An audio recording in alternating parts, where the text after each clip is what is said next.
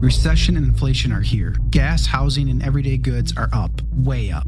And you want to be ready for any situation. So, what would you do if there's no food on the shelf? ARC Heirloom Seeds are here to help. Did you know 99% of seeds sold today can't reproduce? With heirloom seeds, you only have to plant once, then you can grow year after year, giving you and your family stability and security because things are getting crazy out there. Our all in one seed kit provides everything you need to grow your own food. This premium seed kit has over 65 varieties, 50,000 seeds, and stores for 15 years. You'll also get our exclusive seed guide to make growing a no brainer. ARC Seed Kits is a family owned and operated business and the most trusted name in the nation for over 15 years. Our mandate is to get heirloom seeds into every home in America. Go to arcseedkits.com today and get free shipping by entering promo code podcast. That's arcseedkits.com, promo code podcast. Get your seeds, get prepared, get growing. arcseedkits.com.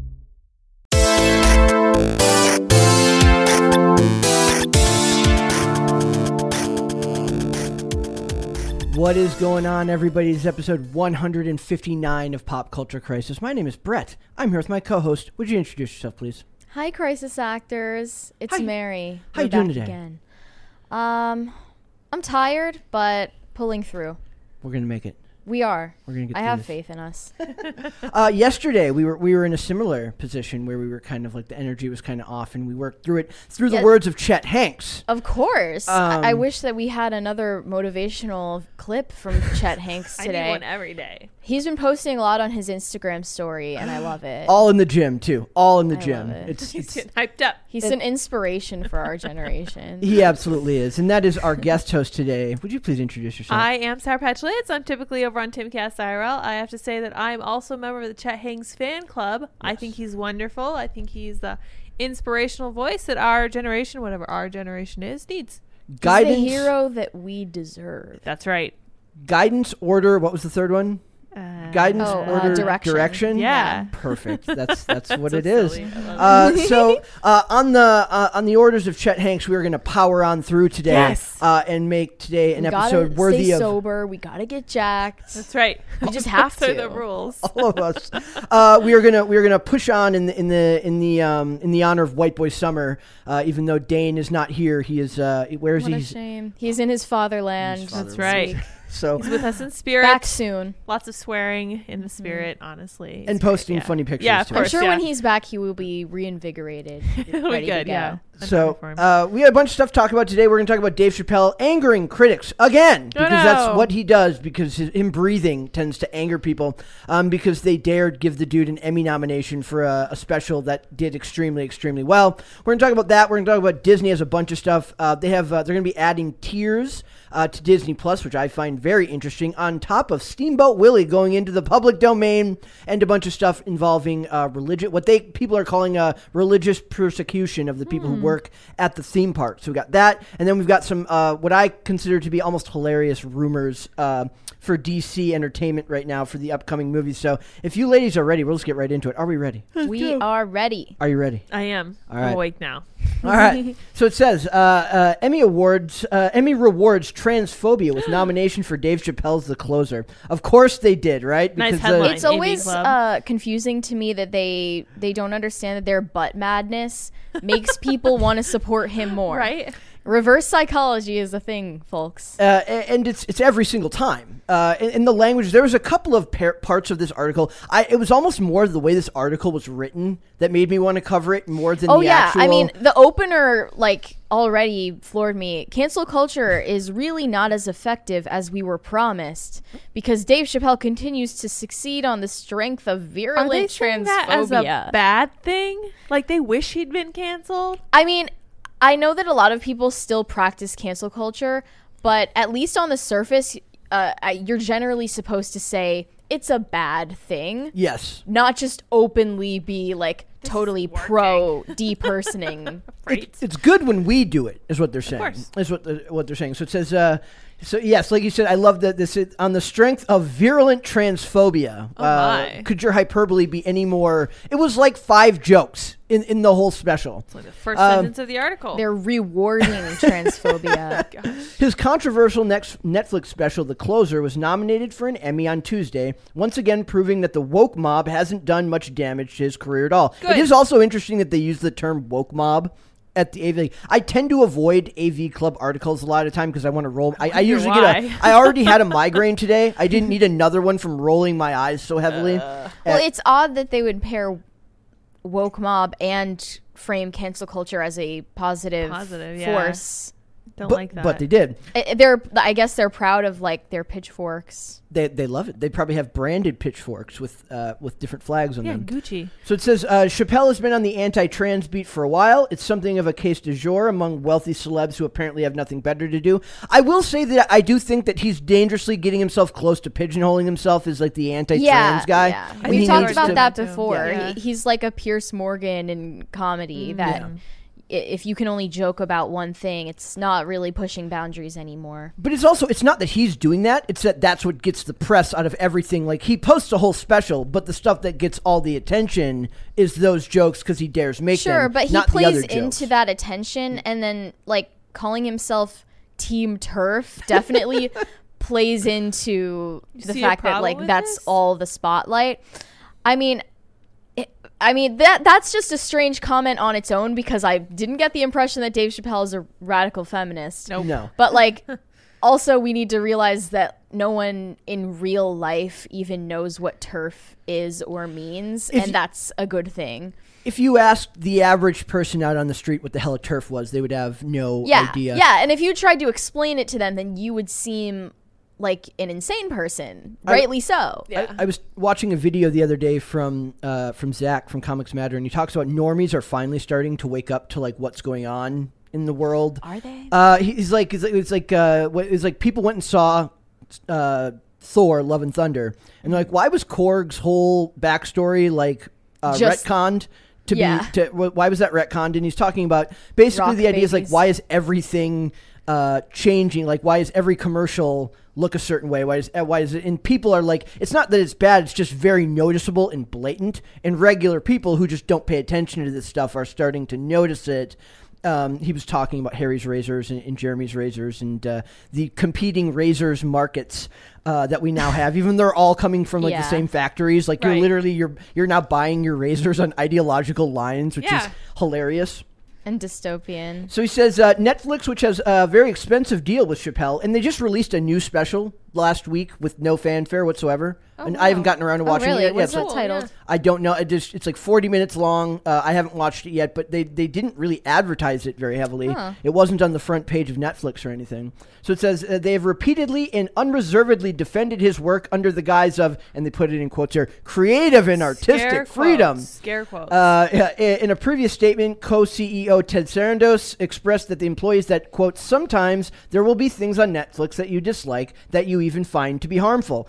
First of all, that's bull. I'm sick of them calling people saying mean things harmful. Like even in the context of what he's saying, it's annoying. It, it's Well, even if it is, you have to weigh the the risk of watching something that s- might upset you. That's It's all voluntary. entertainment. yeah. Um, but I I am almost just as um, skeptical for for different reasons that there is a facade of promoting creative freedom and Yeah. artistic expression on Netflix. I don't believe that that's the case at all. But I think that they're invested in appearing that way. so he says where we'll definitely draw the line is on something that would intentionally call for physically harming other people or even remote uh, remove protections for me intent to cause physical harm crosses the line for sure the disregard for the real harm that platforming transphobia does uh, to an extremely vulnerable population is paid off with Emmy nominations. Uh, I want to know what they mean by um, real harm. Yeah, okay. I know exactly what they mean because this is what they do with so many other issues and so many other protected groups is in a way they kind of hold them hostage in order to boss people around Yes. with their language and their and their beliefs and their actions they're saying you are literally risking people's lives by making a joke like this And then you say, "How am I risking their lives?" And they can't really explain it. Uh, I guess the idea is like if Dave Chappelle tells a joke about somebody, whether it be white people, black people, trans people, gay people, that other people will hear that joke and then attack someone in the street because that's This well is- i'm no expert on it. I'm i'm sure there are some statistics that back up that like trans people are the victim of violent crimes more often Yeah, so this is the inversion of words and violence. So you know how they started to say words are violence, and then in the summer of 2020 they started saying violence isn't violence. So now they can just say, well, this word is violence, but the actual violence that I'm committing against your business is not. because it's re- because you're uh, repaying uh, what was already done But to you. it's reparations, right? But it's it's a it's a classic inversion, and it's them saying this is for the cause, therefore it Yeah. is good. Yep. Uh, so it says he, they, they also say that he's faced no true consequences. When I very distinctly remember him getting attacked on stage, and they even dismissed this on him. yeah. They're like, no true consequences except for having your A an gun attempt knife. made on, your your, life. life. Yeah, no big a deal. literal harm on your on your person. uh, and I have no idea. And they're like, uh, and, they, and they talk about here. They say no true consequences for his hurtful speech, though he has tried to make some up by basis by baselessly accusing an onstage attacker of being a trans man. That's not baseless. That wasn't The guy even wasn't a trans. serious accusation. He was making a joke about it because he wasn't phased by being physically attacked, which is cool. Good and, for him. And what happened is that guy admitted later. He said that he found Chappelle's words triggering, and The that dude seemed like he was a bit of an obsessed Yeah. stalker in a way. Unstable, like yeah. he made a song that was titled after Dave Chappelle, and a- admitted Thank that you know he he made up different reasons for why he did it, but ultimately it was an ideological attack. So the most concrete example of violence here is is it being done to him, which I guess that should be his right to be able to make jokes if he thinks, you know, maybe Right. Hollywood still needs to be hiring better security guards because they're clearly very bad at that. Yeah. Um, but so the critics hate it. Of course, it's got forty percent on Rotten Tomatoes from critics, ninety five percent from audience score, and it's it's um, the Emmy it's nominated for is like best variety special and best directing in a variety special. So it's uh, nominated for two, and he has won before. He won in two thousand four and two thousand five, I believe, for something similar. Uh, so then there's uh, people are mad. All of the headlines from supposed publications that are, are like journalistic endeavors. Uh, I guess if you want to call them journalist sites or just uh, if you want to call them trades, uh, they all mention the word. So it says Dave Chappelle getting Emmy noms for his transphobic special is just disgusting. Do better, TV Academy.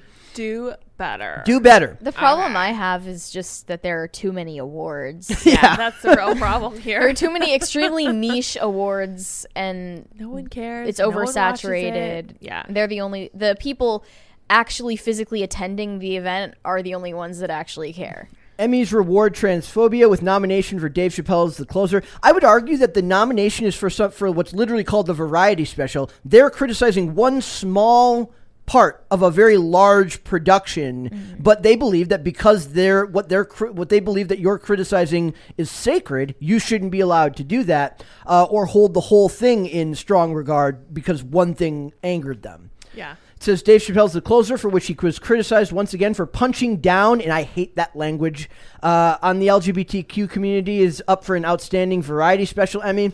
I, I hate the concept of punching down because that means that they believe that it's okay to punch up, which means that they think it's okay to punch as long as it's who they believe uh, Well, deserves okay, it. The the language of punching up versus punching down is talking about jokes, right? Yeah. Not literal no, not no, but- violence. but, they're saying that you can make jokes, but there's rules and stringent uh, uh, things in place that say whether you can joke about you, this you group. can't make any jokes about people who are placed under you in, the the, totem pole. on the progressive stack. You Yeah, can only yeah. insult people I- who go bel- uh, go above you. yeah, and that that is ridiculous, but also it does like it, it gets at some s- kernel of truth and then manipulates it, which is that. Uh, in order for something to be funny, it does need to catch people off guard in some way. Yeah. And uh, it's true that if you're expected to make a joke at a certain group's expense uh, it- because you've pigeonholed yourself, then it's not very funny. Yep. So uh, the punching up and punching down thing, it, it's another like small truth that they've twisted Yep.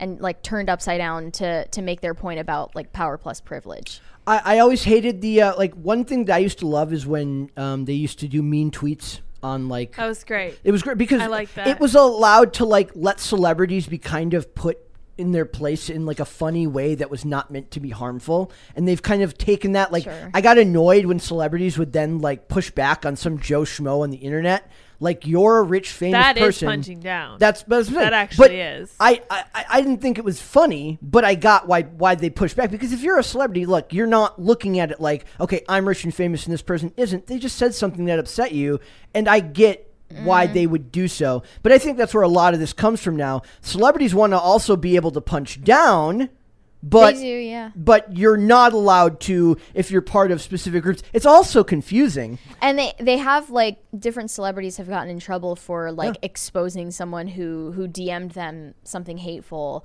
and it's like you can't do that. They don't have any followers compared to you, and you're mm. like inciting a mob against them. Yep. Um, And like Which, if you're if you're that person, you have to understand that if you're going to take the time to say something snide to a celebrity, just understand that it, there is personal responsibility there. If they push back on you, you kind of got yourself into that mess. But I don't think that the other person should be doing it either. I think it's stupid. yeah, and I do I do think celebrities have it um, maybe more in the forefront of their mind that there's a status difference than you assume. Like that is their entire identity. That Their they status. they believe that they're deserving of a superior Yeah. status than the rest of society. So we've also got um, uh, if Dave Chappelle wasn't enough, we've got the Emmy. They, they literally do uh, what's called an uh, an Emmy diversity report. Oh my uh, gosh, uh, where they, they talk about uh, like the like what, what what's interesting about this is that they don't talk about the talent of the people. They just talk about what they look like. Well, course. this this is from um, the controversy of Oscars so white. They Yes. had to respond. All of the award shows had to respond. Yes. not just that. Yep. One. and and they go they have it right down to the number and they do this Yeah. um uh, i don't know if it's usc or, or one of the major universities does a, a, a hollywood diversity report every year where they break down the the demographics of every show that's literally produced in hollywood um, and then show it around uh, racial sexual uh, ethnic lines which i think is actually really interesting but it's the conclusions that they jump to uh, in a in a majority in a country that's like nobody's looking at stuff produced in Africa and and, and then talking about the diversity of like Or you- China. Do you remember? Do you remember when they did the at the uh, at the Olympics when they had the, the Italian soccer team and they're like, why is the Italian soccer team so Oh, uh, so yeah, uh, not diverse? Remember that? It's like Yeah. th- like they're Italians. Shocking, I know, but it turns out they're gonna, probably going to be white. So, so it says after performers of color notched a record 49 acting and reality hosting primetime Emmy nominations in 2021, the count this year has declined to 31, repping a 37% drop. Still, this year's figure is higher than 2019, where there was only 26 non-Caucasian actors and reality hosts. Three Emmy categories were completely devoid of nominees from a diverse background lead actress in a limited and anthology series, supporting actor in a limited and anthology series, and guest actress in a comedy series. Uh, there's a, a really great joke here about women not being funny, but I'm not going to make that joke. I'm not going to do Wait, it. Wait, please do. Uh, no. It's probably That's the joke. funnier That's- than I- them. yeah. Uh, so- so- so, uh, I'm kidding. Uh, the, the TV Academy also came up short in recognizing Latino and Hispanic performers. No, no. That now this is what's weird. Recognizing. They're not asking you to recognize what they. That you shouldn't be looking to recognize what they look like. You should be looking to recognize the work they did. What they look like should be secondary because it's not your most Mm-hmm. interesting characteristic. This is participation prize culture. This is it. Yep. You're black. You're in a movie. Oh my gosh, you get a prize. That's not all there is to it. Uh, a problem. Oscar Isaac is fantastic. Uh, so like the, and all the names that are mentioned were like for the top half were ones that I recognize, like Sandra Oh, Zendaya just set uh, she just set a record for being the youngest two-time nominated Emmy award or ne- Emmy nominated actress. Uh, which is like I always make jokes about the idea of like the fake fake milestones, like, They're identity marker milestones. yeah. Milestones, It's like, sure. First person of this to be nominated on the third Wednesday of this month during the summer solstice. I hate stuff like that. Well, the one you just listed about Zendaya, I still feel like is you're we're grasping at straws to to make a milestone out of that. it's, it's Like uh, it's not exactly a landmark event that she's been nominated twice. when there was less when there was le- but for her age i guess I, I guess the idea that they didn't have to make it about a bunch of identity characteristics and just her age i thought that was Yeah. at least more uh, more more normal so it says sandra oh for lead actress in a drama series for killing eve zendaya for euphoria Uh, Quinta Quinta Brunson, I don't know. Obviously, I know Donald Glover, Oscar Isaac uh, for Mm-hmm. lead actor in a limited anthology series. Like, there's a lot of really good actors on there, but that's the, the focus is in the wrong place. Right. The focus is not should not. There, nobody's talking about their performances. They're talking about. Uh, about what they look like. Yeah. and like what a disservice to the ones who are nominated, Of course, right? yeah. To Oscar Isaac, to Zendaya, to Sandra Oh, who got there on their own merit because they're extremely gifted and talented actors, uh, and it becomes about something so much less uh, important than that, uh, and that bothers me. But what, what I thought was interesting was also um, not Sandra Oh, but. Uh, uh, Anthony Anderson made it like a, a funny comment because like one of the things when you look through all these articles, you see all the stuff about snubs. Who got snub? Like what? Uh, Yellowstone didn't get any nominations Right. this year. Anthony Anderson made did what I think you should do in these cases, and he made a joke. He's just like, they're like, you weren't nominated for the final season of Blackish, and he's like, well, I'm not saying they're stupid, but they're racist. But he was kidding. He was he was joking. and that's and that's what you should do. You should make a joke out of it because he's he's saying it as a joke. They're saying it But it's interesting because if he had said that in a serious tone, then They people would- would definitely evaluate it like seriously and think, you know, maybe they are, maybe they are racist for that.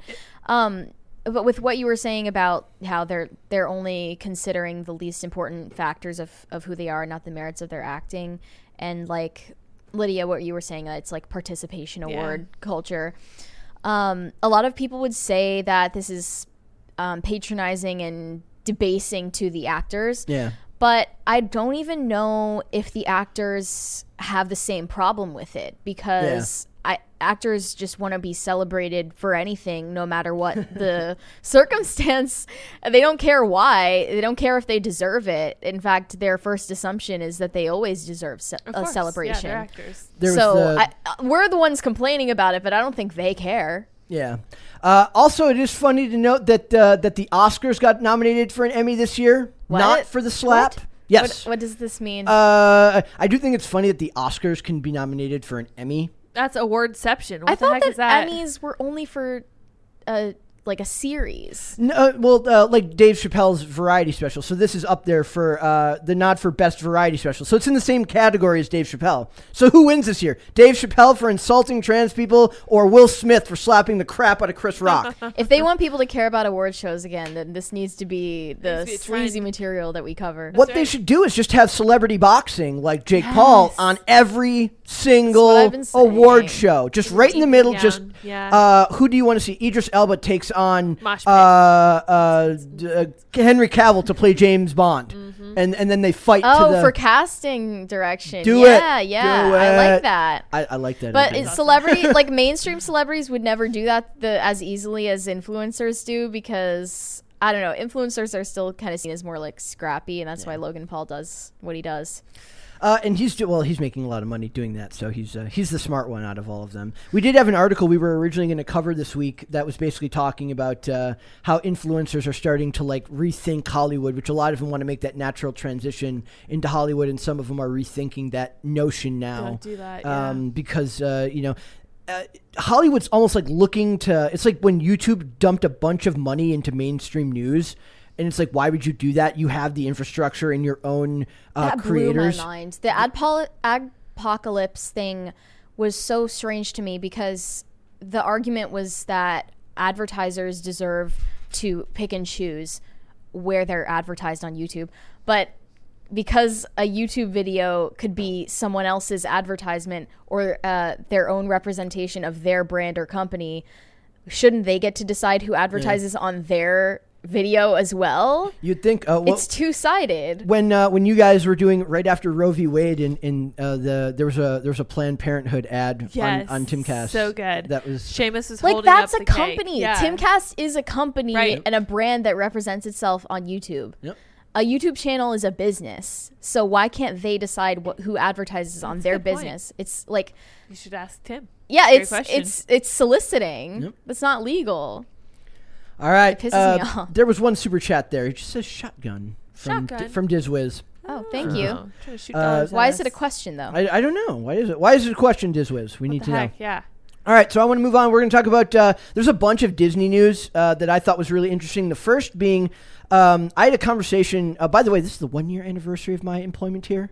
Isn't that special? I- you know, we should get you a cake. That would have been that would have been good. Come on, and then we could sing to you because you hate attention. Let's Yes, it's let's perfect. not do that. Like, let's, let's let's It's like your birthday all over again. let's do it. I literally had to like uh, make uh, Mary not give me a, a cake or, or, or sing to me. So hard for me Yeah, that we didn't do anything yeah. for me for your birthday. Sad. It made me it made me very sad. So uh, Sad. we're we're having some trouble with the with the super chats right now. Oh no, what's go. going on? There oh, we go. Something wrong? snap. Uh, didn't there go was off? uh, didn't go off the, the second time. So all right, we're gonna weird. move on. We're gonna talk about a bunch of stuff from from uh, Disney. So it says Mickey Mouse safe with Disney for now as early version enters public domain.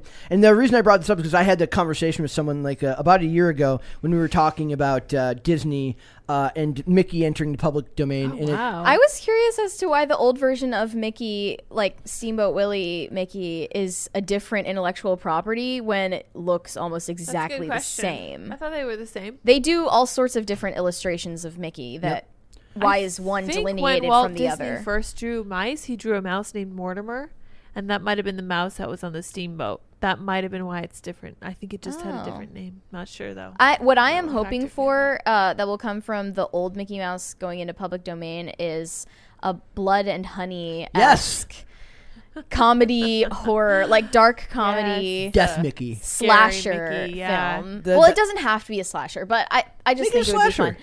I need like good uh, a good holler on on a Halloween. Is it you know. So, so it says reports that Disney was on the verge of losing the rights to Mickey Mouse emerged last week. While an early version of Mickey Mouse will move to the public domain in 2024, the current version of the beloved character will continue to be protected. According to U.S. copyright law, the copyright uh, on an anonymous or pseudo anonymous body of artistic work expires after 95 years uh, Oh, from the year it was first created. Uh, the iconic character has come to define the entire Disney brand, made its first appearance as the title character in 1928 Steamboat Willie, which will lapse into the public domain on January 1st, 2024, 95, ye- yeah, excuse me, 95 years after its release. Hard to believe. That's crazy. This okay, the possibilities are endless with this. What would you like to see? Like, like if you could, if you could mash up two genres together, I say make a spy horror movie. Spy horror. Spy Spy, Spy, horror. yeah. Uh, of Mickey Mouse. Is that a spy- genre? No, it's not. It I'm, should I'm be. making it a genre. It genre. will be. Let's go. I, I'm thinking like a mixing live action And with cartoons. cartoons. Oh, like that's always fun. the Chip 'n Dale Rescue Rangers film could be done like outside of the Disney property, Yep. um, or like some Roger Rabbit c- type of project. So it says, uh, however, Steamboat Willie. So now I had never like that was a term I had never heard until like 2010. I had no, I had no idea what Steamboat Willie was uh, until somebody Well, brought it up to everyone knows what it is. Uh, You've seen the the gift. Everyone's for sure. seen yeah. it, right? So it says know uh, it is, he will be entering the public domain. Disney will no longer be able to prevent other artists and companies from using the likeness of the characters as they appeared in the short, uh, as the images of the short film will enter public domain to be free for other people to use. And they are the, Disney, like Marvel, are very, very protective of their Very of their protective, yeah. copyrights. I don't know if you guys remember the story about Disney, uh, a, a father whose son had passed away, who loved Spider-Man, and he put Spider-Man. He had Spider-Man etched into the into onto his gravestone, and Disney hit him with a lawsuit and had him. So and wouldn't- bullish. Isn't that evil? unbelievable? Like, imagine like thinking that the bad publicity from that isn't just enough to.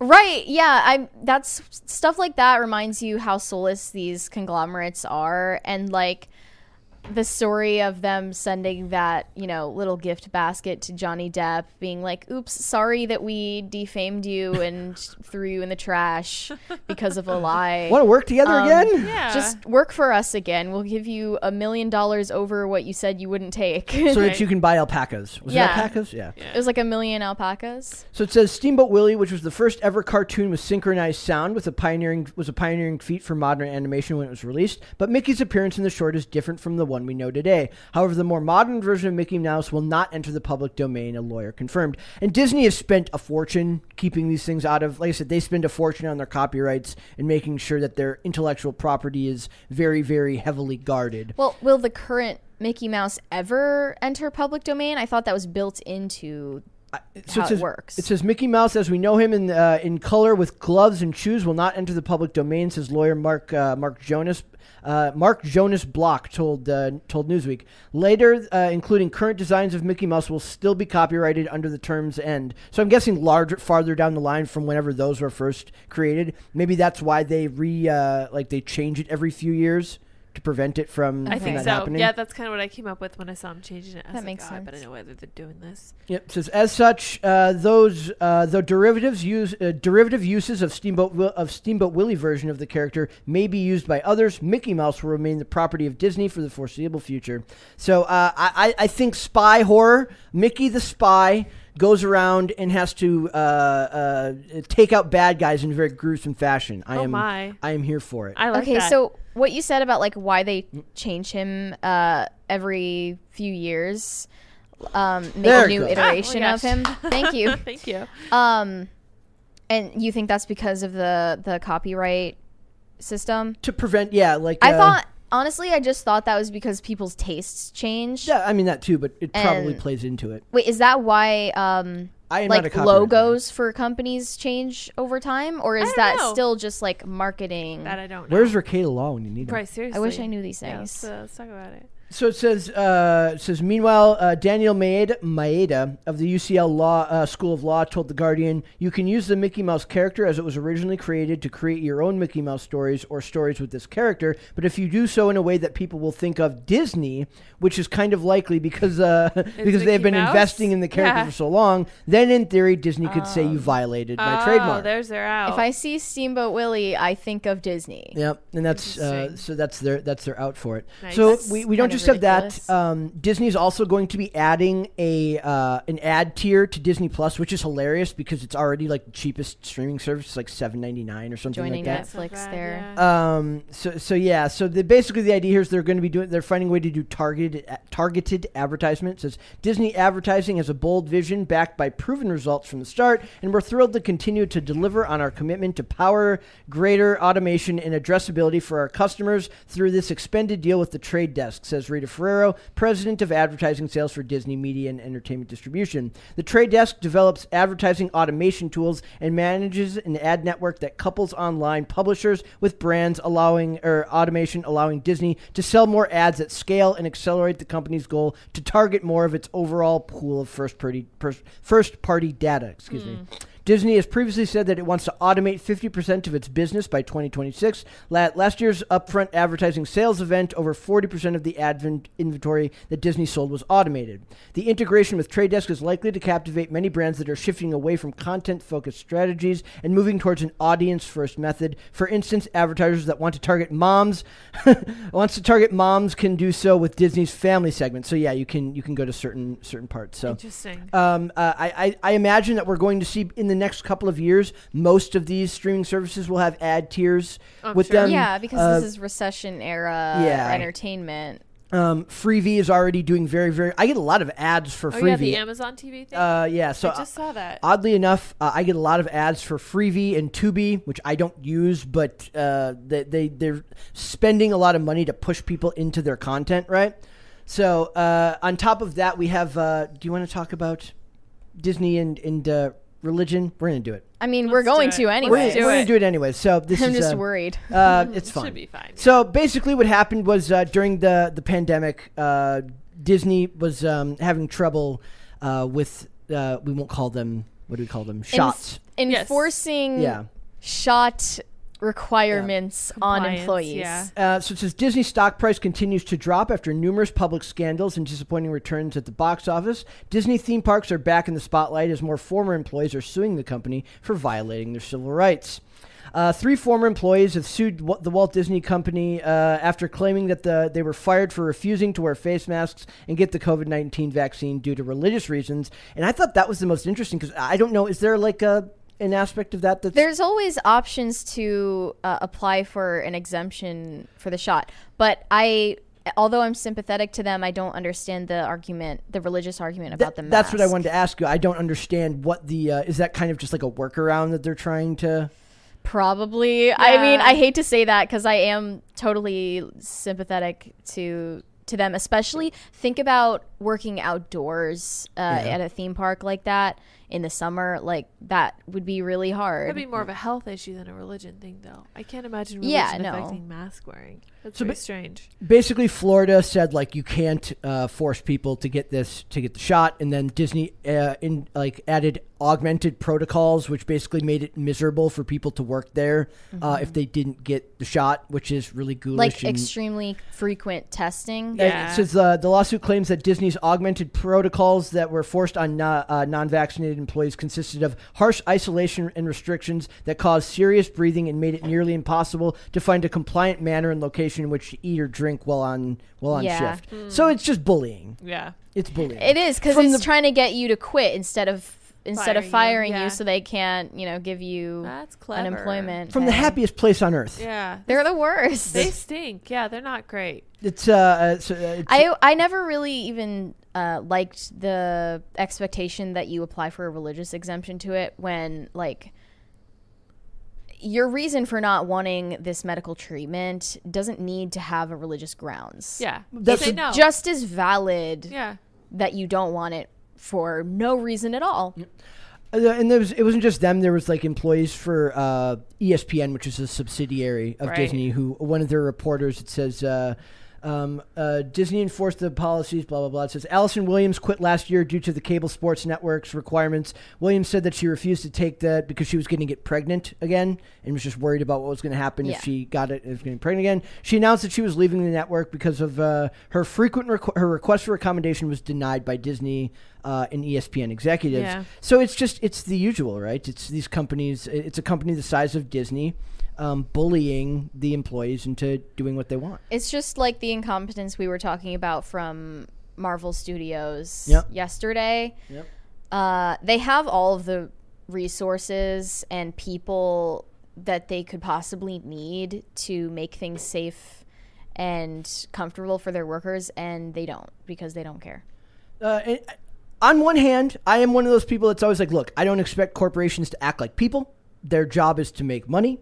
Uh, I, I've always been like, I've always been kind of hesitant to be the person who's like, why isn't this company acting like a, a decent person? They're not people. Their job is to make money. Yeah, and they are But- trying to accommodate thousands of people, and I'm sure some of their their own employees are uncomfortable with working with you know people who haven't had the the shot. Does this feel like a before and after shit? Like it feels like so long ago now to me. Like maybe it just feels like so much time has passed. Like Even like a whole year ago, I was done with this Yeah. whole Oh, yeah, me debate. too, me like too. the whole conversation is just a fatigue, and I think that's intentional because compliance comes like after you've lost the will to to keep arguing. Yeah, to, give- so so to me, it's like, do you feel like we're moving in a better direction? Like I still see when we go out, uh, like it just seems like I don't see a lot of it. But Yeah, um, no, people aren't wearing masks a lot, Yeah. and I have to say that the people who want to wear masks should be perfectly free to do so, Yep. as long as the people who don't want to wear masks are not required to do so. And so. I'm not seeing people complain. Like I don't go places and have people like complain to me about not wearing one or anything like I that. I keep so. seeing this on Twitter as these celebrities talking about how I am so holy because I was the only person on the plane wearing the mask, and I'm like, you need is that to actually get true? a hobby. Yes, get a hobby because this isn't even interesting to most people anymore. This to me just sounds like a war of attrition. I saw that California is trying to bring uh, the masks back again.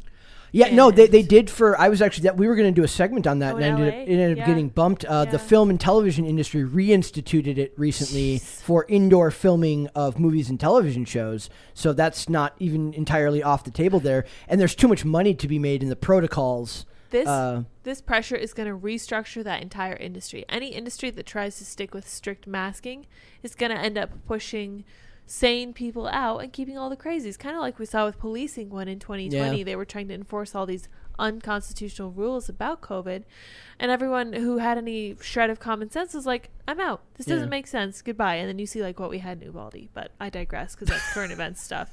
Current events lot. stuff. super chats. Unavailable ID name said bring back celebrity death match from OG MTV, but real life and maybe not the death. I don't think it would be legal. Yeah, I, I don't no. know if I, I, is Mary too young to know what celebrity deathmatch is. Mary might be too young to I'm- know what I celebrity am. Not deathmatch is. with that. Uh, imagine. Do you, do you know what claymation is? yes. Yes. Oh, yeah. Claymation celebrities fighting to the death. Oh, nice. Oh, that's fun. Sounds Yes. great. I like that. That's we'll watch. the way to Well, do it. it's got to be. I, it's got to be online. Who owns MTV? I don't know who owns Oh, MTV. gosh, I um, we might have to like find an episode online and watch it. I remember the Stone Cold Steve Austin episode being MTV great. has been going downhill for a while. Like 30 years. Every year there's like an it's like happy 40th anniversary to MTV. Thanks for the 15 years of music. Uh, right, honestly. Uh, that app said I gave her a good old fashioned Steamboat Willie. Oh my. Oh my god. Uh, if you guys haven't seen that, Steamboat Willie, it's adorable. It's very cute. You should check it out. Uh, bro Cody said Mickey Mouse, but as a vulgar, coked out 1920s Capone style gangster, Yeah. Tommy guns. And yes. Yeah, it's I like kind of like. South Park did with all. him. I like this a lot. Yeah. He's a little terrorist. I'm down for that one. So we've Love got uh, we've got some good. I, I think we can't use that now because technically he's presented it to us. He could uh, we could get Can they just remake Goodfellas, but with Steamboat Willie? All the characters are Steamboat Willie. That'd be great. All right, we're gonna move on. We're talking about DC rumors, and both of these are very, very, very good, guys. Uh, the first one here says uh, this is just the description of what they're saying that the Joker movie could be about. It's a lot. Like I almost It- am feeling like I don't want to watch this movie. That's but, interesting. but it's like it's kind of like the the musical part's kind of like what I described what I thought it would be when they announced that Lady that Gaga. it's like a dark Yeah. comedy uh, aspect where they're like they're doing a musical number while blood is flying everywhere. That's great. Exactly. So it says Like, Joker 2 rumors include R word scenes, decapitations, and torture. I don't know if I can say the R, uh, R word there. So it says uh, a batch of Joker 2 plot rumors have hit the net, well, uh, which comes off pretty wild as it claims that the sequel features R word scenes. You guys know that word. It rhymes with grape. Grape scenes. Grape soda. Yes. Um, uh, decapitation and torture scenes and is described as 50 times more violent than any other mainstream comic book movie we've oh ever my seen. gosh. No, rumors- thank you. The rumors come from the site World of Reel, which admits that they are not sure how much of the following claims are true, but states that the info comes from a previous source that had uh, given them uh, accurate information before.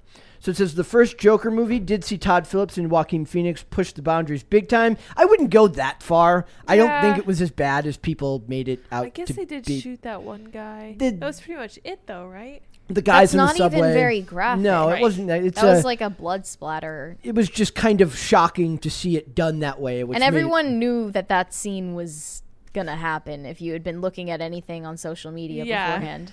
Spoiler alerts. So it says, but the below description is not even close to a comparison as it goes further than anything anything seen in most flicks, let alone comic book movies. It is known that WB initially didn't want to make the Todd Phillips Joker movie. That's true. They did not want to make it at all. But then they made a billion dollars, which of course means that Smart. uh, you got to do it again and to- again and again and again and dead. again you Yeah. just keep doing it again. until you break even on the last sequel. That's really how it is too, right? Like just Like- downward trend.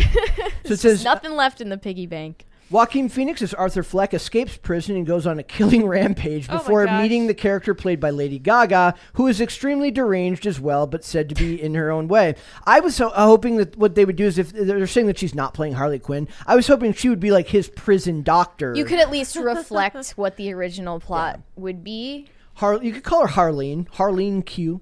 Uh, Yeah, that would work. it says, Quinzel, uh, it cl- yeah, it's Quinzel. So it says uh, it claimed that the Joker and Lady Gaga characters' relationship is not a straightforward romance, but said to be more of a Tom and Jerry type of situation. I my love gosh. this The script is said to be to have a body count through the roof, and that the deaths are extremely gruesome. It's gonna be slapstick, but bloody and and death. Oh my gosh. Like I love that's it. I love it. Sounds it has potential for sure. Uh, with mi- add Mickey Mouse in there for the hell of throw it. it Put in. Steamboat Yeah, Willie there in go. the. Oh my God! What if they did that? That'd be so great. like as a way, like we're never selling to Disney, so they kill Steamboat Willie in the movie. oh my gosh. Uh, as the film is said to be a musical, it is said to not expect something like La La Land or A Star is Born. An example given as the musical parts is something like Singing in the Rain uh, R word scene from A Clockwork Orange. Oof. Yeah. Yikes. Uh, it's claim- yeah. It claims that the musical scenes in Joker 2 will make all traditional fans of the musical genre walk out of the theater. I don't know if, if they want to do that. Like, Well, I, as we were saying yesterday again, the only thing they need you to do is buy the ticket. They Yeah. don't care about watch time, Yeah. which does bother me. But um, I think it would also inflate their egos if they could offend people.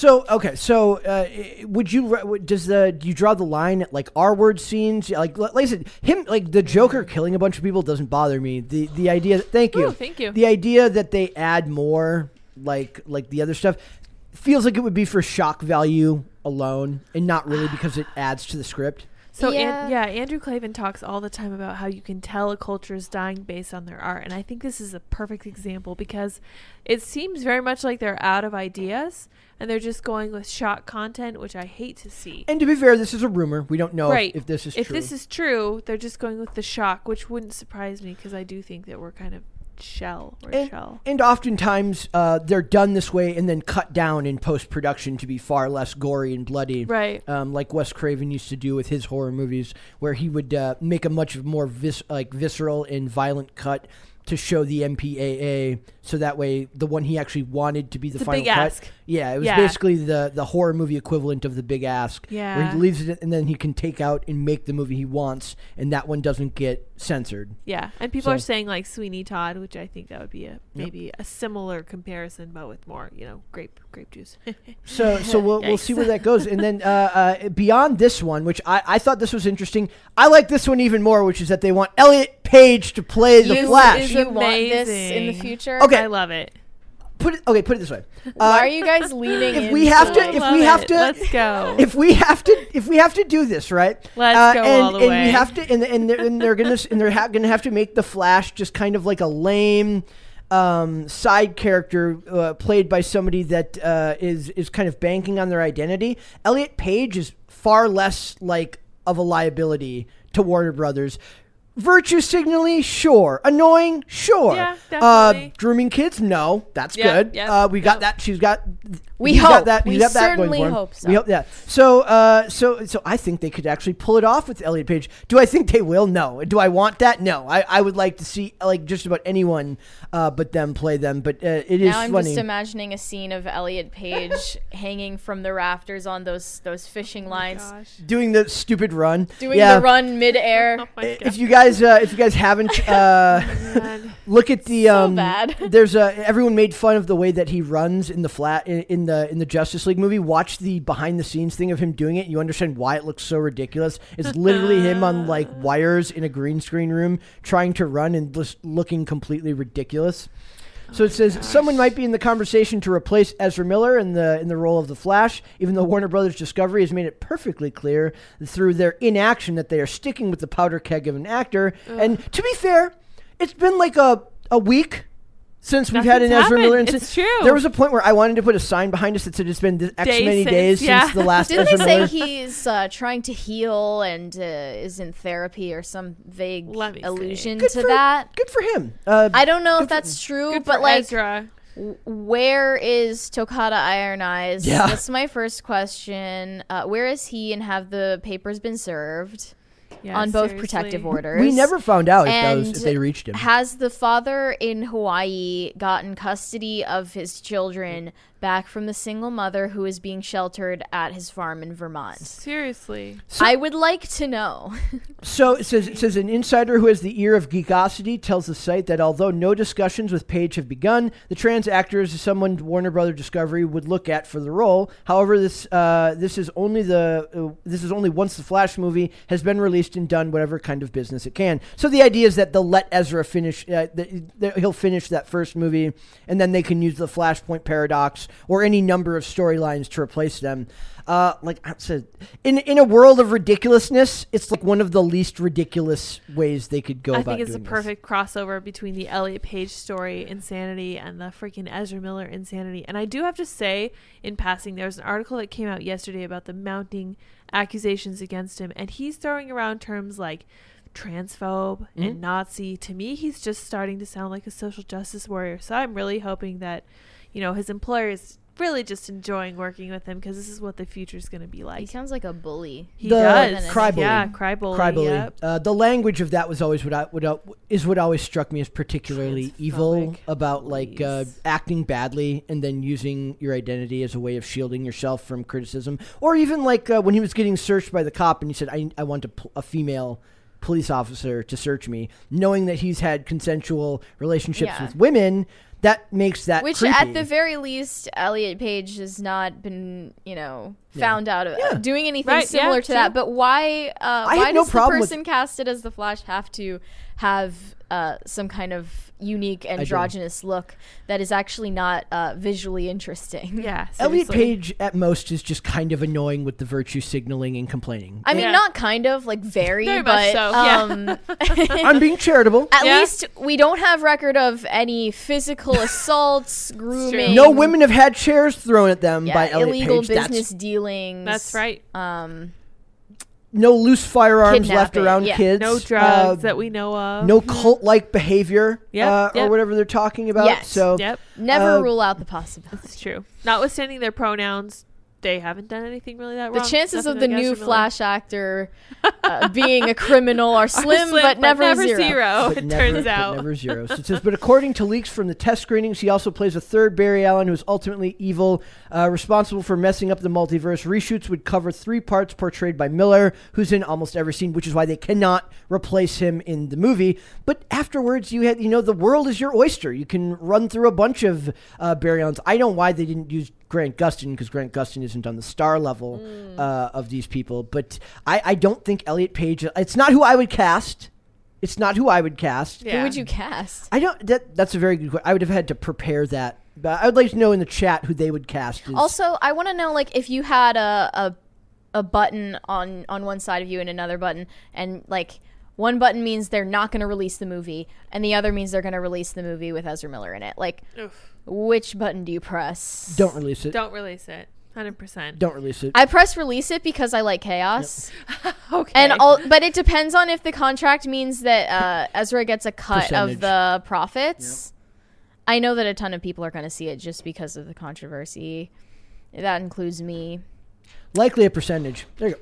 Ah, Um, ah. so, It does uh, excite me for summer 2023. I'm not going to Uh, lie about fun. that. I'm a bad person. Well, think about that. We've got we've got that. We've got Aquaman two to review with with Amber it. Heard. Oh, so so maybe. I, Keep I it coming. just take Ezra Miller and Amber Heard and make a buddy cop comedy through Warner There Brothers. you It's all Warner. Brothers properties. Yeah, so they, they could do they could do that. So it says, They're uh, doing great over there. uh, well, think, well, think about that, right? Like, uh, for all the problems that Disney has, like what we were talking about yesterday, that for the most part, their actors stay kind of Sane. out of trouble, Reasonable. right? Like, I'm trying to think In of a- comparison, Uh, yeah. it- like uh, they're, they're not hiring people that are like getting arrested every few days. Like, imagine Yeah. being David Zaslav taking over Warner Media and having to like deal with this every day. There's no good way to handle it. It's like Uh, it's like the guy in um whatever that show is who comes back with the pizza and everything's on fire. Like he opens the door and there's just like 18 fires all around him. He's just standing there. it's it's like uh, hiring Elliot Page would be a good way to like change the course of the discussion. But also, Distraction. Elliot Page is in like it. Umbrella Academy, which I thought the whole appeal of that is that it's not Marvel, Uh, right? that well- it's like the biggest superhero franchise that um, is out right now on, on Netflix that is not.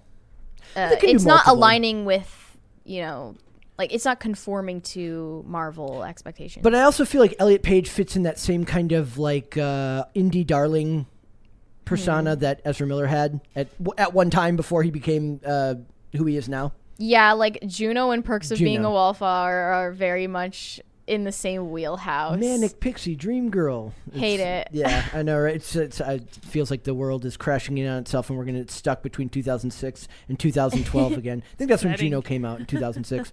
so I would like to know who in the ch- if anybody in the chat said uh, who they would have casted. Somebody said Danny DeVito. Somebody said Tim Pool. Somebody said Brett. So we're getting some great Oh, recommendations. those are great. Yeah, I love are this. Good recommendations. Chad Steven Michael Crowder. Murray. Yeah, too, Chad Michael He's Murray. too old now. I was going to recommend Amber Heard, but we haven't gotten We there could get yet. Amber Heard as the Flash. That's perfect. I was There thinking. Amber Heard as uh, Harley Quinn or Oh, that'd Harleen. Quinzel in Joker 2 because that would be like almost spot on. bleach that woman's hair. I think she's unhinged enough that yes. it would actually be good. Uh, and they, She wouldn't even need to act. They they can just take lines from the trial. Yeah, That'd be great. My dog stepped in a bee, Mr. J. That, that would be great. So uh, there were some super chats there. Irie sent us four dollars and twenty cents. I wonder why. Canadian dollars. Thank you, Maple Leaf. Uh, saying I like you. Oh, thanks. We like you too. Thank you. Bro Cody said you can use the Mickey Mouse gangster idea. I won't sue. Can't say the same about Disney though. Yeah.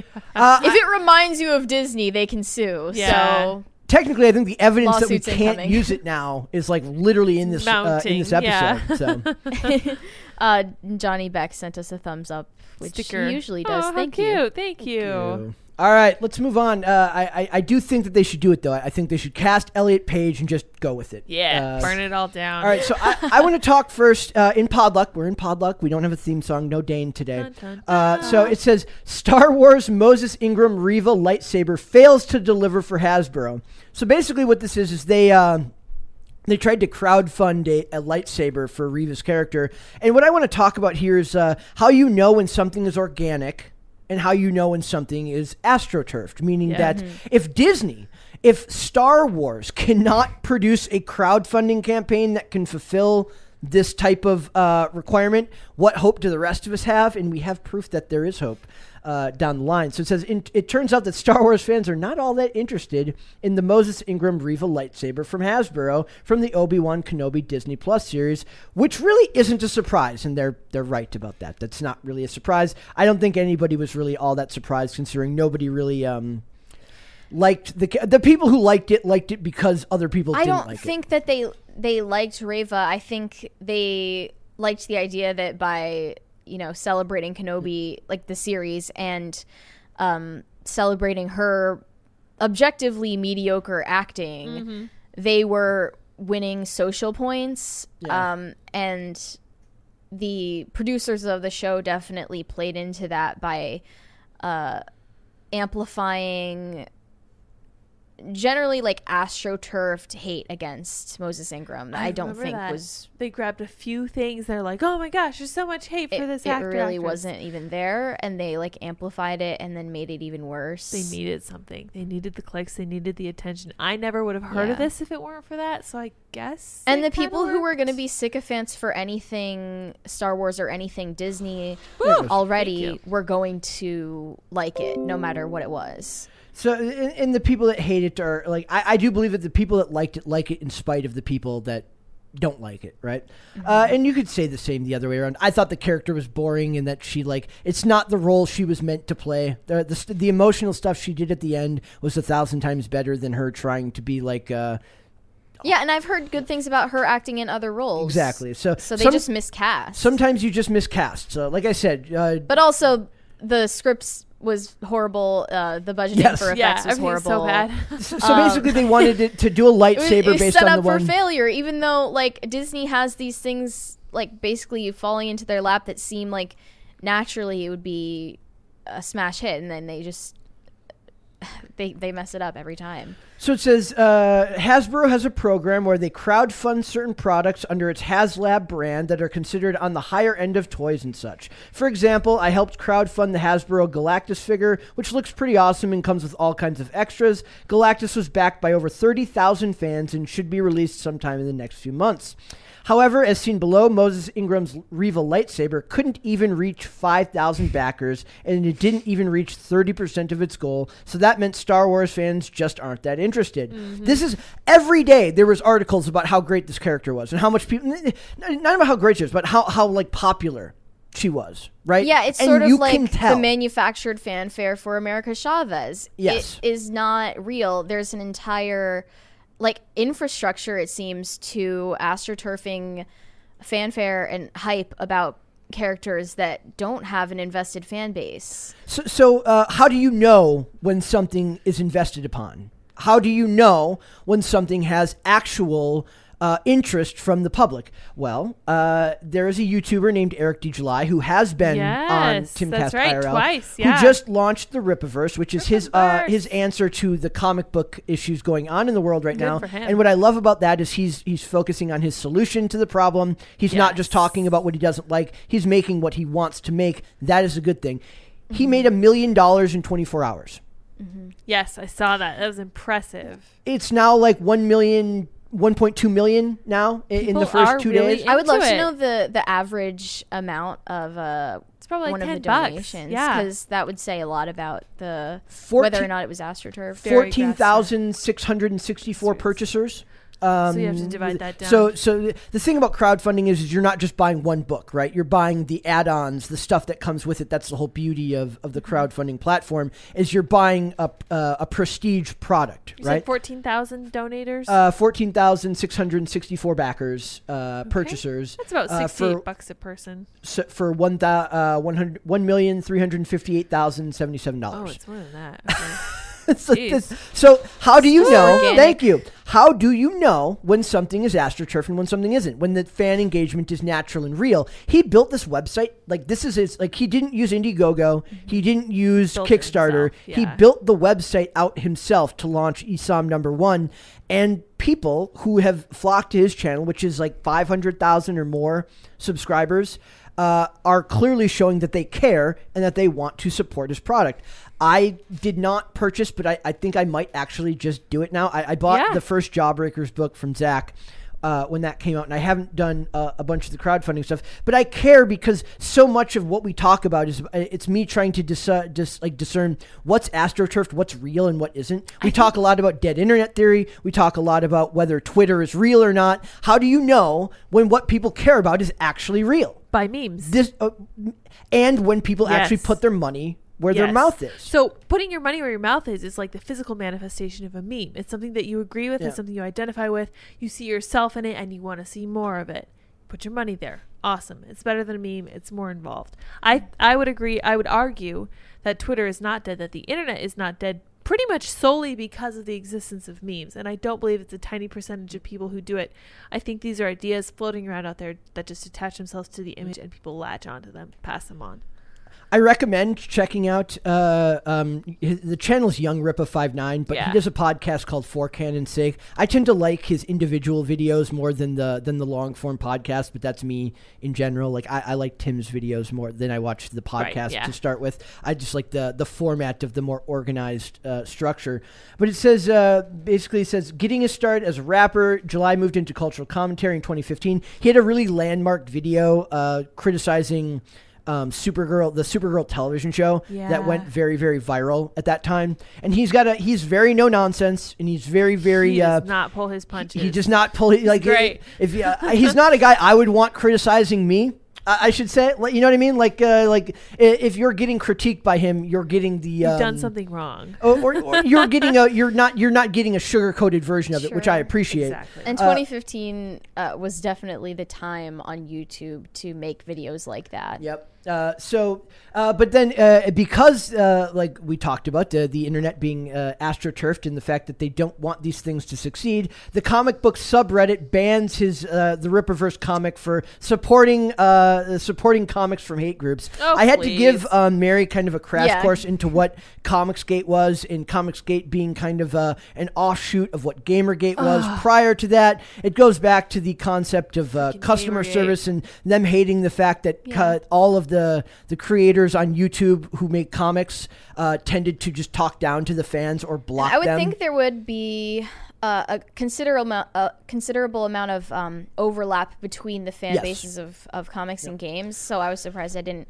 hear about the Comics Gate. there there was a lot of there was uh, there was Zach from Comics Matter, formerly Diversity in Comics, obviously Young Rippa Five Nine, Ethan Van Sciver, Captain Cummings in the early days. Uh, there's um, that Are umbrella there guy. equivalent like uh, antagonists like Anita industry. Sarkeesian for that industry? Pretty Who much is all- that? Yeah. pretty much all of the mainstream uh, press and internet, Rich Johnston at Bleeding Cool, Mm-hmm. um, are all kind Club, of apparently. yeah, well, yeah, uh, are all uh, all critics of it. I I don't uh, as somebody who didn't uh, like I said I backed his uh, Zach's first Jawbreakers book, but didn't like I I invested heavily in watching it unfold, kind of like as like a watching a slow motion car wreck as the industry like lost business more and more every year. But I, I just love to see like in a world where Star Wars can't even fulfill a crowdfunding campaign. I love the idea that somebody on his own was able to spend a lot of money. He's been building that site out and getting this ready for a long time. And you can do that if you have uh, a platform that you've built, a strong vision and a willingness to follow through on what you're doing, it just Mm-hmm. takes a lot of work. And if you're going to stand up to these big corporations, which I said, most of our job is discerning what's real and what isn't amongst these companies. What's astroturfed? What isn't? What do people actually Yeah. care about? What don't they care about? Uh, how often is that a conversation you know, like of what we talk about here? Um, seeing a concrete financial way of seeing what was actually gained from this is really encouraging to me. And not even just in terms of uh, your organic support, um, but you've only succeeded if people feel strongly about what you're doing, both negative and positive. Yeah. So we saw that like the hate for Moses Ingram was astroturfed and the fanfare was astroturfed. Yeah. And in this case, there's a strong support for Rippaverse and then the hate for it is very, very real. Yep. And it's very strong. And like this this tweet said, they're terrified of what you're creating Yeah. Which is like insane to think about. It's literally just a comic, but if you've made people feel that strongly about what you created, I think you're doing something right. And he said we don't need the folks that wish to protect the old guard. there. What he they talks can't stop yeah. us, and we're going to win. Yeah. What he talks about a lot is that the legitimacy that you give these franchises, like Star Wars, like DC, like Marvel, you provide them the That's right. legitimacy by by True. by, by by just pretending like their opinion matters more than doesn't. yours does. It doesn't. doesn't. So uh, what we do here is even like you know it's like uh, is is what uh, Tim does any less legitimate than CNN? No, it's not. Absolutely it's more not. legitimate. Absolutely not. Uh, and you give the legitimacy to it to these companies by allowing their opinions to sway how you behave, by uh, by pretending like what they say matters to you. And I don't know. I'm, I'm sure you guys, neither neither of you guys, and none of your audience have read Terry Pratchett. He was a British author. He talks about something called an invisible hammer, where it turns out that if you stand up for your own rights Mm-hmm. and you take things into your own hands, a lot of the time, some of these cultural norms, these expectations that, oh my gosh, CNN's going to blow you out of the water, are totally misplaced. It doesn't happen at all. So if you take that step, you'll find out. And this is what Andrew Breitbart Breitbart's talking about when he says, you know, you need to be brave, you need to go through the fire, and you need to show other people that it can be done. Because once you do it, other people are going to realize it can be done. Well, even look at CNN Plus had like what it, it collapsed in three weeks. A lot of what amazing. CNN or similar conglomerates rely on is just projecting the idea that Exactly. they are influential when in reality something independently owned like an independent media company like this one has considerably uh, like close to equal or more influence over real people and and their opinions. Especially when you look at how many people watch every night like Yeah. consistently every night uh, and stick by Yeah, it it's and, encouraging, and, the, yeah. and not just that but engagement is high like it's one thing to watch at an airport uh, in passing it's another thing to be engaged in what We're you're not watching in any airports. Exactly. Yeah. Well, that's what I'm saying. Like, uh, it's one thing to pat to watch something passively in an airport uh, and just look at it as something that's on, and engage with something like they're doing with this or like they do with IRL. That's a whole different approach, and it's far more. Uh, I I think it's far more influential, Yeah. and I think it's going to have a far longer lasting impact than people perceive Yes, it to. because you're at the forefront of people's minds. People will look at the clock and be like, "Oh my gosh, it's three. I'm going to watch Pop Culture Crisis," or "It's eight. I'm going to watch, you know, Timcast IRL." That's where you want to be. That way, people aren't just passively absorbing it. Although that has power too. CNN has definitely found, but An- this is way more. Another reason why it bothered me that YouTube spent so much money astroturfing celebrities when their independent creators always get more engagement than Right. like uh, oh nobody cares about Will Smith on YouTube. They care about Will Smith at the movie theater. Not on They- YouTube, but they don't yeah. care about Will Smith on YouTube. At least I don't care. right? Right? Like Yeah. you know what I mean? Like uh, YouTube Rewind. would I, would I care about PewDiePie in a movie theater? Probably not. not, yeah. I don't. Actually, doesn't sound that interesting to Different me. platform. But that's what I'm saying. It's uh, different platforms provide you with a different reason to watch different people, and, and they want the one size fits all approach, and we, we don't have that anymore, and you can't uh, you can't embrace that. Yeah. So I just I, I think that this is extremely awesome to see this, and a lot of these other creators. Uh, I know Yellow Flash is going to be releasing his own comic as well. Oh, uh, cool. uh, a lot of them. Like I I don't uh, like. I follow that part of the industry passively, and I don't talk about comics extensively on here. I just thought it was hilarious that Star Wars, freaking Star Wars, which sold for four billion dollars to Disney, could not crowdfund a lightsaber. yeah there are some things that you just can't fake which sounds ridiculous No, it's in this day and age Yeah. because of like so much of our our news and what we The mo- watch being fake but it's true. This makes me think of Michael Bloomberg throwing money at the presidential race. Yeah, when I everyone forgot about he would- that. Dude, it was insane. I remember his videos used to come across Timcast videos, and we were just like, "Heck yeah, bring it in. We're not going to vote for you. We're going to talk trash about you on every video, but give us the money." And it didn't work. And I found that to be very encouraging. I was like, "It doesn't matter how much money you throw at this. It's not going to work." Yep. Sorry. Can you buy the, your way into? can't. Well, even like, uh, forgive me for again, I, I guess not po- political, but like Donald Trump got most of his donations from small donations from Yeah. A larger very amount of grassroots. people, right? Yeah, okay. not astroturfed. the, the funny thing here is like the lightsaber actually looks pretty cool. Yeah, like that's I, interesting. I would actually, I would actually like. I mean, I wouldn't buy it because I'm not a huge Star Wars fan, but maybe Andrew would uh, would like. Uh, I like, mean, Yeah, they should yeah. they should make it so that when you light up the lightsaber, it loads like a progress bar very Yeah. slowly, just like they did in the show. Yep. So That would be perfect. It's it's just it just goes to prove that the internet is kind of helping us uh, discern what's real and what isn't. If you just have a way of uh, It of is gauging it. Like an optimistic Yep. take on it. There's some super chats there. Let's see. Uh, Hobbit said all the fans that didn't fund this saber, racists. That Uh, that's yeah, probably. which, which is funny too because uh, somebody asked they said uh, they said is, is that what it is with uh, with Reva versus uh, Eric July? I was like no because they're both uh, African Americans. Correct. Uh, and he is just a, a far more engaging and uh, a far more talented. uh, Not that she's not talented, but that the work she was in was not talented. he brought his uh, own chair. He's doing his own thing. Yep. Uh, and then You can Hobbit. only do so much with the the Kenobi script. Yeah, to be fair. Um, Ereftas of Stet said the Flash is my favorite superhero, and I'm upset. See- See, Brett? Dane is always like nobody cares about the Flash. I'm like that's No, not true. you say that too. No, I do not say that. Dane says that. Really? People love the Flash. Do they? Yeah, oh yeah, people love the Flash. people. Wally West. I, d- I don't think they would be happy to see Elliot Page as the Flash. I I'm like okay, I'm like half kidding when I say that I think it's a good idea. Like I, I just think I was like I was like we're literally in a period now. I'm like just hire somebody that's not going to be creepy with kids.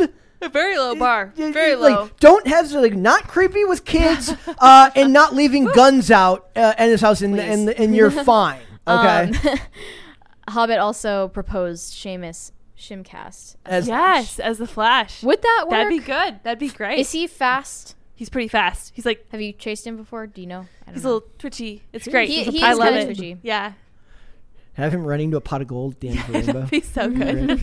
Let's bring him back. We'll do that. Um, and he said the stupor, stupid Inquisitor helicopter blades suck. oh my gosh, I don't know um, about that. I, I they should have done it on on the uh, a whole series on just uh, the the Grand Inquisitor. There you go. That guy looked way cooler. There you go. The special effects in Kenobi were like just absolutely pathetic.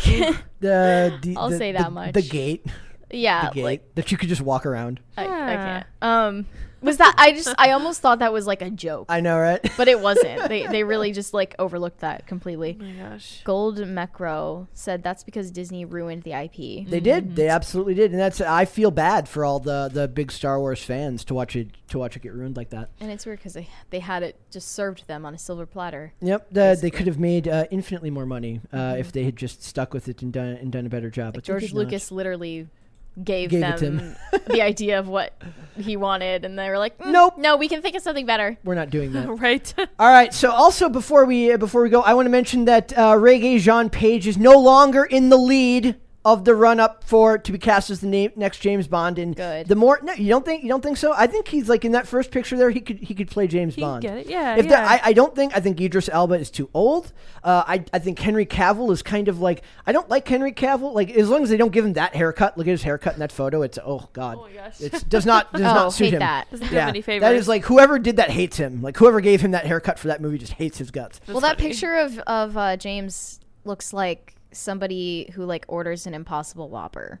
yeah, it does. I That's hate it. exactly Oh what my it looks God. like. I'm not a huge fan. So uh, Henry Cavill is three to one odds. Well, uh, Regé-Jean Page is seven to two, and and uh, Tom Hardy is tied with Chiwetel Ejiofor. Chiwetel Ejiofor is getting up there in age too, but he'd be uh, he'd be an interesting choice as well. H- Uh, what would you say is too old or too young to be James Bond? Um, well, like uh, I think uh, Idris Elba's in his mid fifties, and That's it- a little the idea is that when you play James Bond, you're going to play for multiple movies. Yeah. and if you're already in your mid 50s and it takes three years between True, movies. In your, I don't want geriatric James Bond chasing after. Actually, if they As gave funny as That'd be be, if they gave him like a, a trick walker with like rockets on it, like uh, like he has on the Aston Martin, that'd be kind of cool. I, I'd actually uh, That'd okay, be I, I'd watch awesome. that. Uh, but like, no, I don't want that. I don't want old person James Bond. Uh, that's uh, very ageist of you, Brad. I agree. is that That's, That's really my bad- discriminatory. Yeah. Am I a bad person now? That makes you very Oop. bad. am I, ba- Sorry. am I getting You're canceled? Canceled. Oh, no. Goodbye. So Oh, no. over. so all I'm saying is that uh, Regé-Jean Page is younger, uh, and uh, and Henry Cavill's get, not getting up there, but Henry Cavill might actually be too big. Like he's actually too, Physically too, too physically too muscular Possibly. to, to to play. J- He'd have to he'd have to slim down. He looks far too uh, American. he looks like he's uh, not though. I'm making so many like ridiculous comparisons. He looks like he would teach like strip mall karate. Oh my gosh. Does he? Master. That's uh, just how I feel. I'm, I'm Master telling you how I Cavill. like uh, that that was always one of those funny things like sensei. when they would complain Sensei about like uh, having like um uh, when they changed Snake Eyes to pl- to be like an Asian actor in the new Snake Eyes movie, not realizing that Snake Eyes in the original GI Joe was a white person. Like I was like, you don't think that there haven't been people like doing karate in America for like seventy years at like your local? Every town has a Mm-hmm. karate dojo. So, uh, Tom Hardy, I don't think Tom Hardy would be good in that role, but she Chiwetel Ejiofor might be might be kind of interesting. So, uh, before we go, I want to ask you uh, uh, one or the other. Je- what's worse, giving your three year old a pacifier, or giving your four year old fifty thousand dollars Ooh. Tough question. in cash? Tough in question. cash. In ca- I, I think it would probably be worse to give them the fifty thousand dollars in cash because your kid is gonna uh, slobber all over. Fifty thousand dollars in cash. I agree. You're probably right. This was just funny. It says Je- uh, Jessica Simpson got called out because her three year old was seen with a pacifier in her mouth on vacation. I mean, And- that is old for a pacifier, is. but like Yeah, literally, who good for their cares? Literally, who cares? Really, no one. It's no one's concerned about hers. But this photo I thought was hilarious of uh, of Cardi B and Offset's uh, child having fifty thousand dollars in cash. oh my god, It's- just, what it's this very happening? weird that like there's still this Thank um, you. Oh my this flex culture Yeah, with rappers. You they, know, they they love that it. they're gonna impose on their toddler. They Ugh, talk like yuck. she they had like she went out to like a like Disney World in like a two thousand dollar Balenciaga. Like, are you gonna give like- your toddler gold teeth now too? They should do that. They should do that. So uh, I, I don't know which one is. Uh, it just seems weird to me. Uh, but also before we go, they are making an Amy Winehouse uh, movie. Does, does Oh. that interest anyone? Interesting. I again am tired of the biopics a little bit Yeah. because It's always women.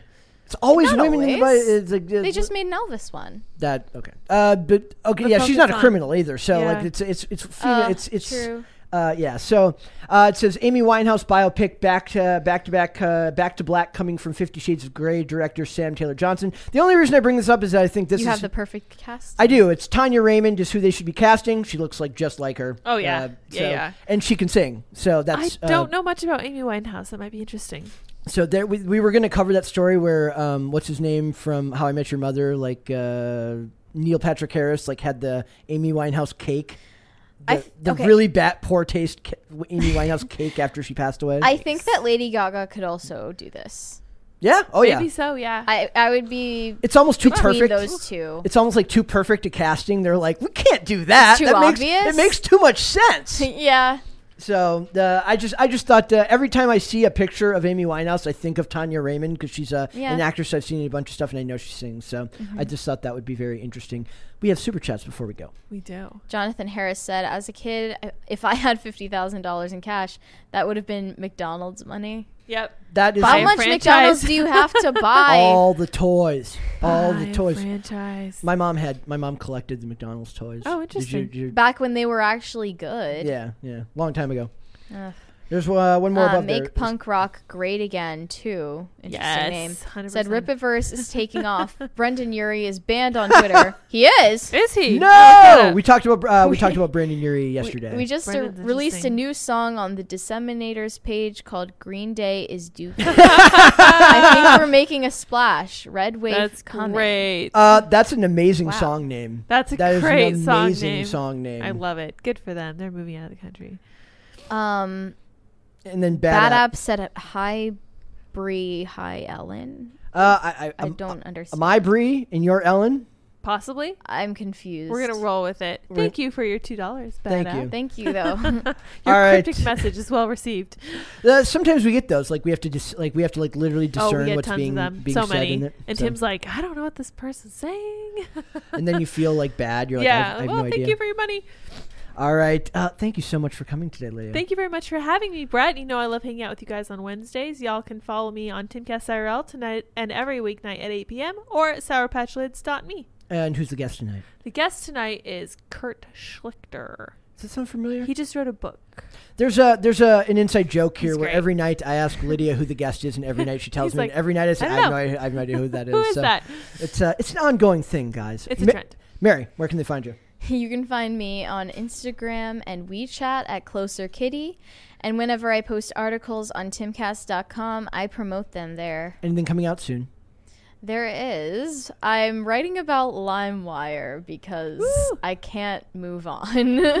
Articles about articles about Kazaa coming next. Uh, who knows? Uh, or Napster. Xanga, yeah. Perfect. Guys, you can follow me on Instagram at Brett Dasovic for the show. We are here Monday through Friday on YouTube.com, 3 p.m. Eastern Standard Time. That is noon Pacific. Uh, we are on social media. We're on Twitter at Pop Culture underscore show, uh, Facebook and TikTok at Pop Culture Crisis, and on Instagram at Pop Culture Crisis Pod. If you'd like to listen to the show rather than watch it, we are on Amazon Music, Apple Podcasts, uh, Sp- Spotify, and Pandora, and all that stuff. We got a brand new episode coming tomorrow. We'll see you then, guys. Bye. Bye.